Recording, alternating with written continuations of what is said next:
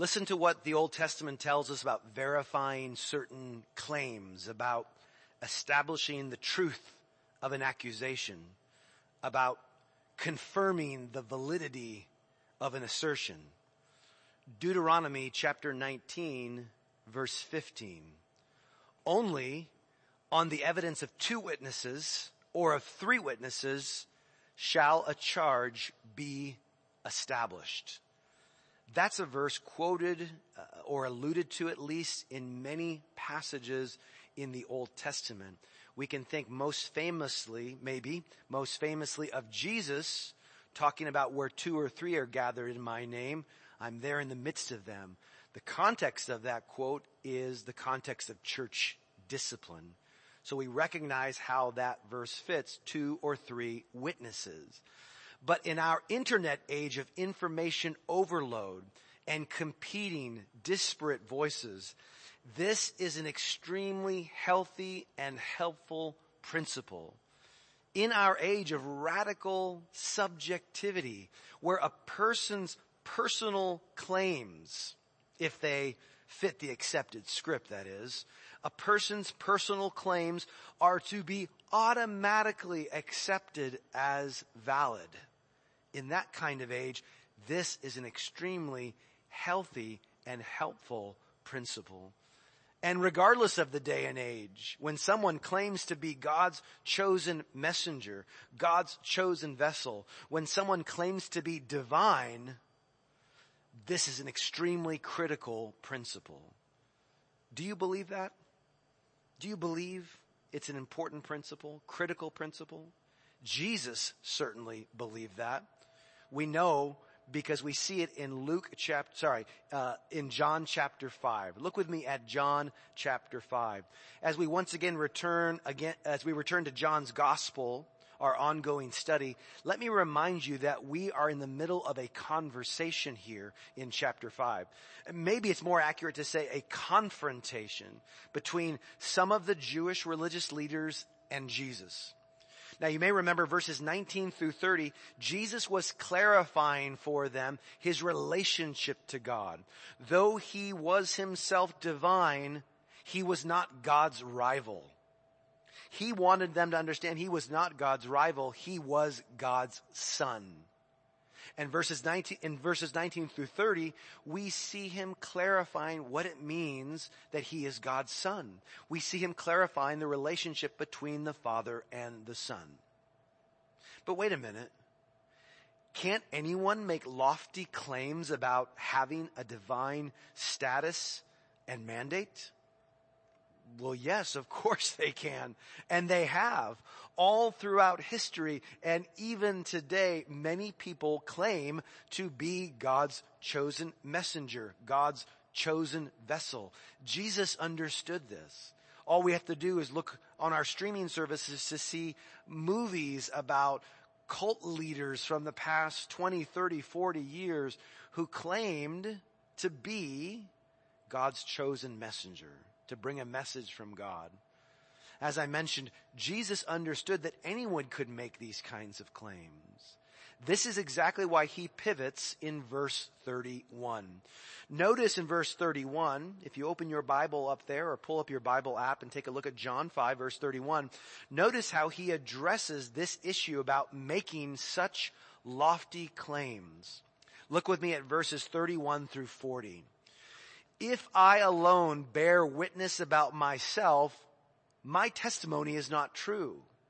Do you see what he's saying there?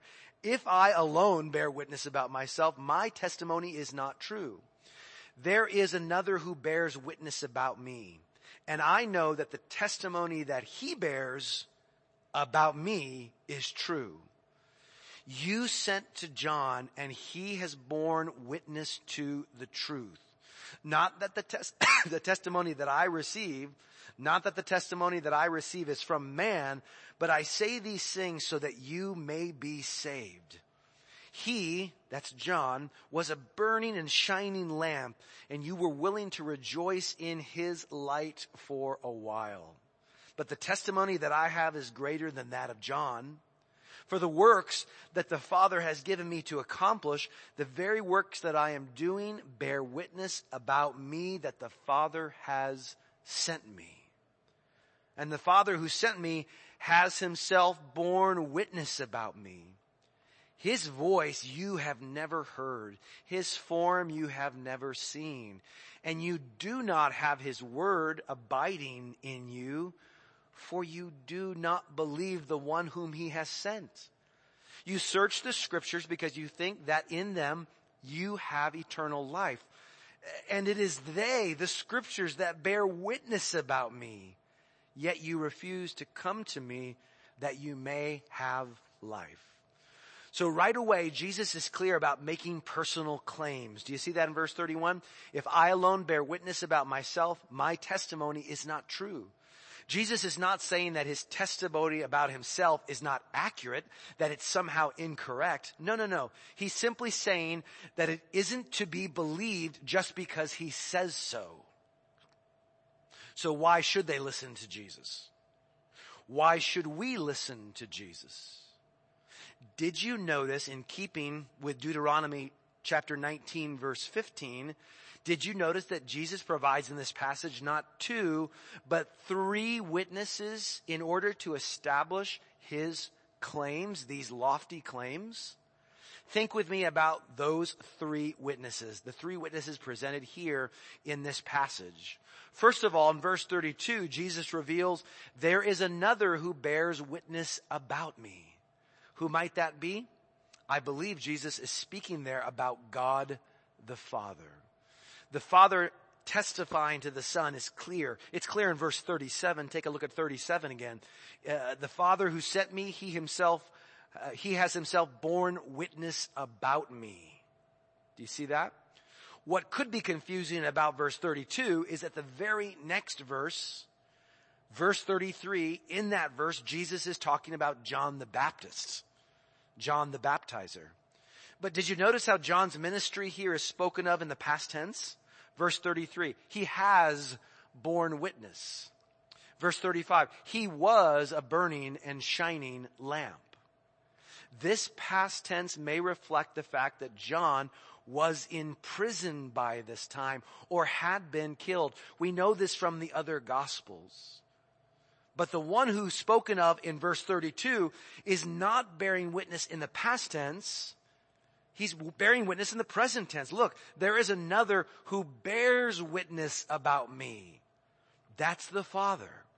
The Father's witness is mentioned first in this passage because ultimately the other two witnesses mentioned in this passage of the three are connected back to the Father.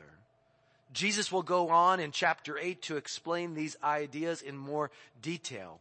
We read in John chapter 8 verses 13 and 14 and verses 17 and 18, John chapter 8, we read this.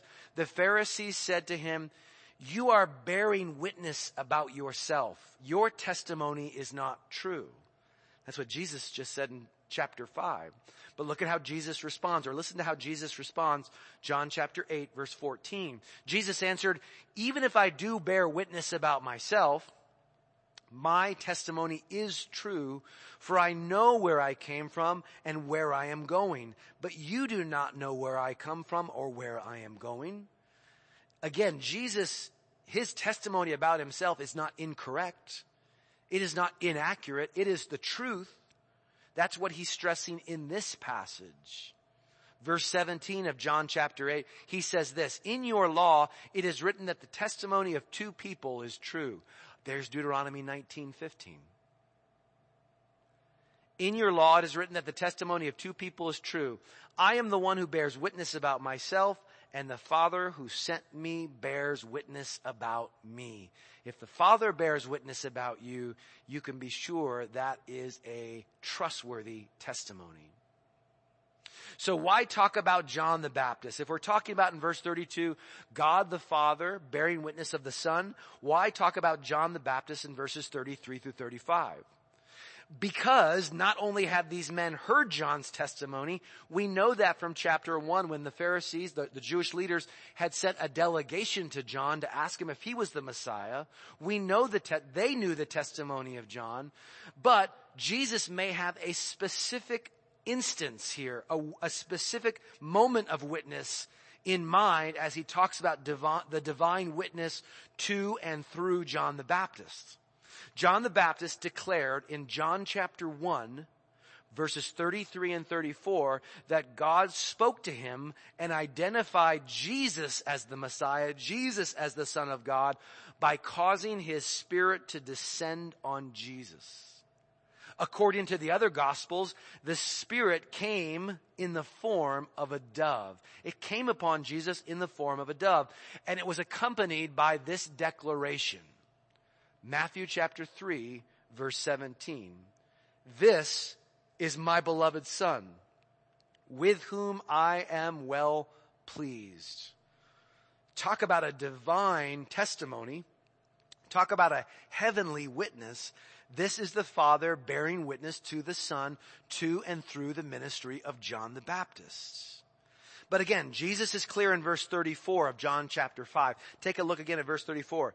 He's clear that the testimony that I have received is not from man. Right? He doesn't want to focus just on John the Baptist. He's pointing to the Father beyond the baptizer, the one who had called and commissioned the Baptists. In fact, we heard in verse 36 of John chapter 5 that the testimony Jesus has is greater than that of John. What is that greater testimony? Well, that's the second witness, witness number two in this passage. Look back at the second half of verse 36. For the works that the Father has given me to accomplish, the very works that I am doing, bear witness about me that the Father has sent me.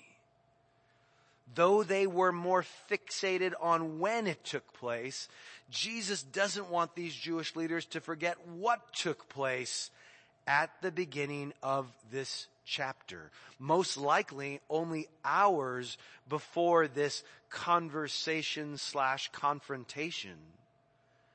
Remember, a man unable to walk for 38 years, 38 years of paralysis, 38 years lying on a mat, 38 years of desperate in that desperate condition. And we read at the beginning of John chapter 5 that that man had been miraculous, miraculously healed in an instant by Jesus. And let's not forget this. Let's not forget what one of the religious leaders, one of these religious leaders had stated only two chapter earlier, two chapters earlier, had stated to Jesus. John chapter 3 verse 2, Nicodemus said, Rabbi, we know that you are a teacher come from God. We know you are a teacher come from God. For no one can do these signs that you do unless God is with him. So it wasn't just this miracle of the healing of the man lame for 38 years. It wasn't just this miracle that was confirming the lofty claims of Jesus. It was other miracles, miracles that these leaders were well aware of. So the Father is bearing witness to and through John the Baptist, and the miraculous works of Jesus are also bearing witness that, to use Nicodemus's words, that Jesus is from God and God is with him two witnesses already bearing witness to who Jesus is. But there's a third witness mentioned in this passage. Look again at verse 39. You search the scriptures because you think that in them you have eternal life. And it is they that bear witness about me. Did you know that the writings we call the Old Testament all point to Jesus? in one way or another, they all point to Jesus. From the seed of Abraham to the suffering servant in Isaiah 53. From the sacrificial lamb laid on the Israelite altar to the king who sat on the Israelite throne. From the highs of the psalmist to the cries of the psalmist. From the big themes of Yahweh as creator, Yahweh as shepherd, Yahweh as king, to the very specific prophecies of the coming Messiah. All of it finds its fulfillment in Christ. As the apostle Paul would later write, for all the promises of God find their yes in Him, in Jesus. 2 Corinthians chapter 1 verse 20. And, and Jesus himself had declared this. He had declared in Matthew 5:17, "Do not think that I came to abolish the law or the prophets." That's Jesus saying, don't think I came to abolish the Old Testament. I have not come to abolish the law and the prophets, but to fulfill them. In speaking to these well-studied, highly knowledgeable men, you can sense here that Jesus is communicating something like he communicated to Nicodemus two chapters earlier in John chapter 3 verse 10 where he said, are you the teacher of Israel and you do not understand these things? The very writings to which they regularly turned. The writings, the very writer, writings these men regularly exalted should have been the very thing that exalted Jesus in their eyes and caused them to turn to him. But let me stress a point I made last time.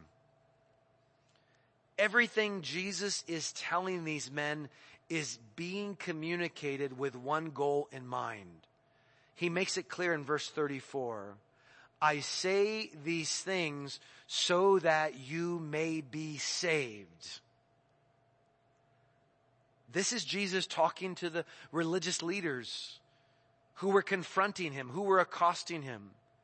He is saying this to them. I say these things to you so that you may be saved.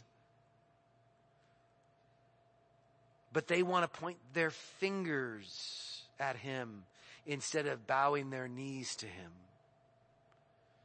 And you can hear, because of that, you can hear the anguish in Jesus' voice in light of this. Verse 4, 30, 39 and 40, the scriptures bear witness about me, yet you refuse to come to me that you may have life.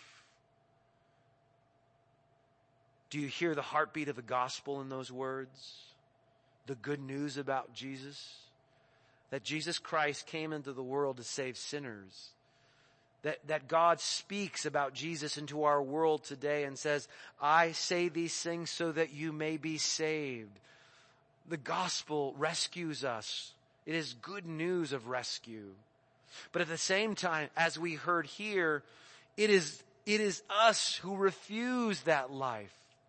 It is us who refuse the goodness of God who turn away from Him until His grace is poured into our lives, poured upon our lives, to open our hearts, to give us life. There's the good news. There's the gospel. I say these things so that you may be saved, yet you refuse to come to me that you may have life. But this is an important example. The, the, example of Jesus is such an important example for us here, isn't it? Think about it. Think about the heart of Jesus displayed here for those who were accosting him, his opponents. If more Christians today were concerned about their opponents receiving mercy from God rather than mockery from pundits, about seeing them saved rather than squashed, redeeming, redeemed rather than owned, humbled rather than humiliated, I think we would see the kingdom of God coming in even more beautiful ways than it is now. I think we would see the kingdom of God advance in ways that it's not doing now. But as we think about what is revealed here in terms of these Jewish leaders, as we think about their witness, about what is confirmed here regarding their spiritual condition, we need to see where Jesus goes starting in verse 41. I do not receive glory, that is praise. I do not receive praise from people. He's not interested in coming to get the, the approval of people. Jesus doesn't pander to the crowd. Verse 42, but I know that you do not have the love of God within you. A stinging word from Jesus. Yikes. I know that you do not have the love of God within you. I have come in my Father's name and you do not receive me. If another comes in his own name, you will receive him. How can you believe when you receive glory that is praise from one another and do not seek the glory that is the praise or commendation that comes from the only God? Do not think that I will accuse you to the Father. There is one who present tense accuses you. Moses on whom you have set your hope. For if you believed Moses, you would believe me, for he wrote of me. But if you do not believe his writings, how will you believe my words? So remember that Jesus has already pointed to the spiritual poverty of these men in verse 38. Remember what he said there. Look at what he said there. You do not have God's word abiding in you. How does he know that? Because, for you do not believe the one whom he, God, has sent. That's how Jesus knows. Notice he says something very similar in verse 42. How does Jesus know they do not have God's love within? In the same way he knew they didn't have God's word within because, verse 43, they would not receive Jesus. Those in whom God is active are those who embrace the one whom God has sent. Those in whom God is active are those who embrace the one whom God has sent. But did you see how Jesus gets even more specific in terms of diagnosing their condition, diagnosing the spiritual poverty that leaves these men sadly with only their guilt and an expectation of judgment? You see, Jesus doesn't need their approval. He's not interested in that, men's approval, but approval is exactly what these men crave.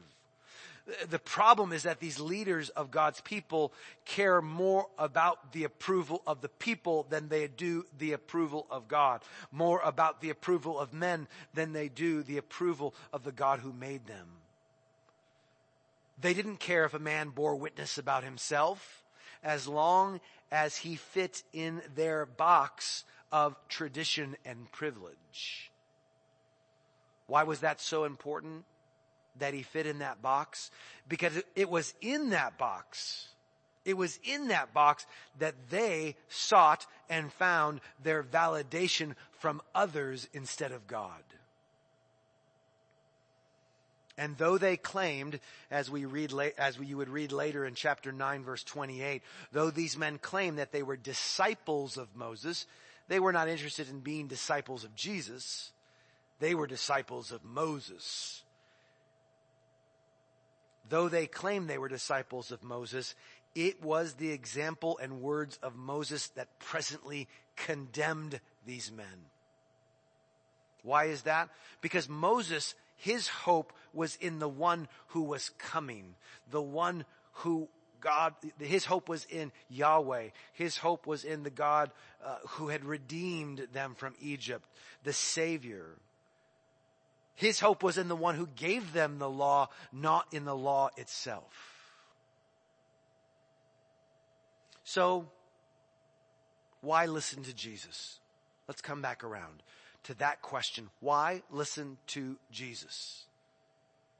Well, what do we heard this morning? Because God himself has confirmed that Jesus is who he claimed to be.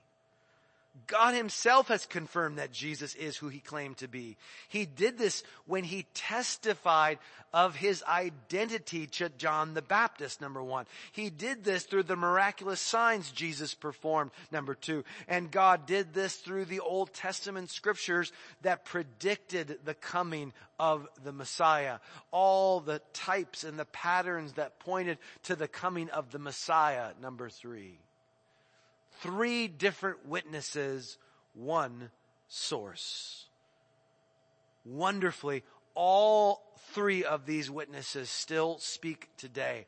All their voices are preserved for us in the Bible. Isn't this why John was writing this gospel? To preserve and highlight seven signs that point to, that testify of Jesus? This is what he wrote in chapter 20 verses 30 and 31. Jesus did many other signs in the presence of the disciples which are not written in this book, but these are written so that you may believe that Jesus is the Christ, the Son of God, and that by believing you may have life in his name. Do you believe that life is only found in Jesus because he is the Son of God, the Christ? Or are you looking for life out there in the world? Are you looking for life from some other person around you? John has written this gospel. He could have included many signs, as he says, that are not written in this book, but the ones that are written, the seven signs given here, are written that you may believe Jesus is exactly who he said he was. And he still is today. But think for a minute about the warning we also see here. The warning God gives us here through Jesus' indictment. Jesus' listeners were the men he was talking with, the religious leaders, some of the religious leaders, these were men who knew God's word. They pored over the scriptures. They were in their Bibles a lot. But according to Jesus in verse 39, they did this because they believed there was some kind of formula. Uh, there was a pathway there. Uh, if mastered, it could lead them into eternal life. You see, they had depersonalized the scriptures. They had depersonalized the scriptures. They had removed the person capital P from the Old Testament. They had that hook on the side of the stage and they were pulling off. They had pulled off the main character from the stage of the drama of redemption chronicled in the Old Testament. They had turned the Old Testament into a formula where maybe the word God was important as a word in the formula, but God was gone. The law and the prophets were no longer about knowing God through the word. They were about for these men showing God one's own righteousness in light of that word. And it was that focused, that focus on depersonalized performance depersonalized performance. It was that focus on religion over relationship that drove these men to seek approval from one another rather than God.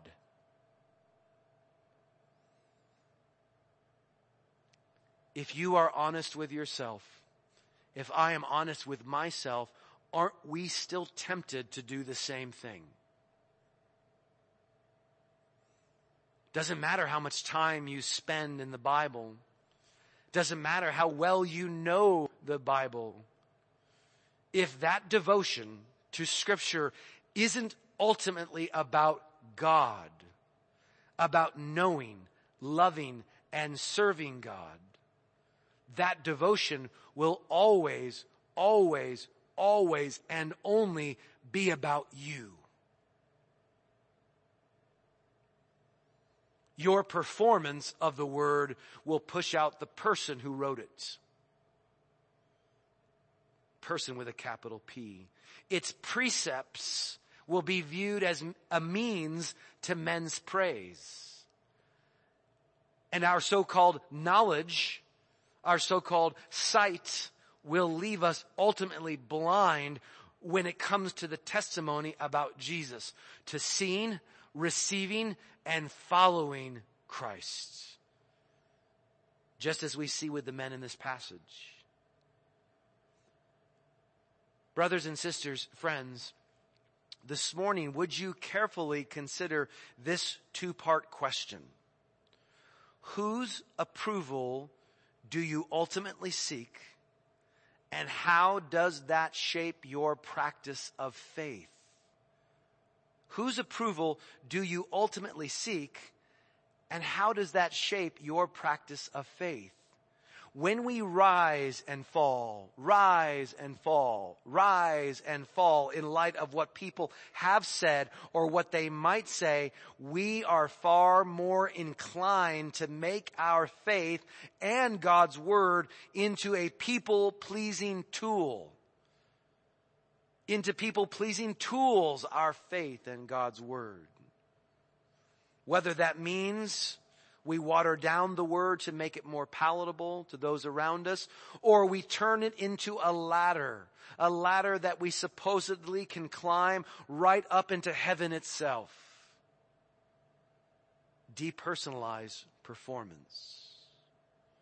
But when we listen to the word, when we listen to the word itself and its manifold witness about Jesus, we find something far, far better than human approval and human performance.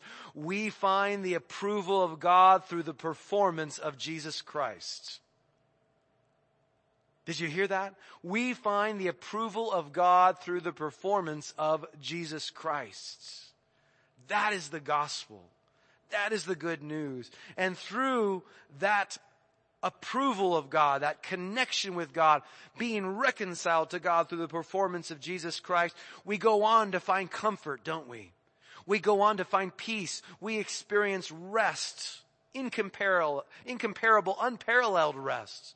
We find assurance, reassurance that comes from Christ and the life that He died to make ours his performance on the cross, completing the work in our place, taking our sin, taking God's judgment, his wrath upon himself, putting death to death through his death, and rising again to give us new life in his new life.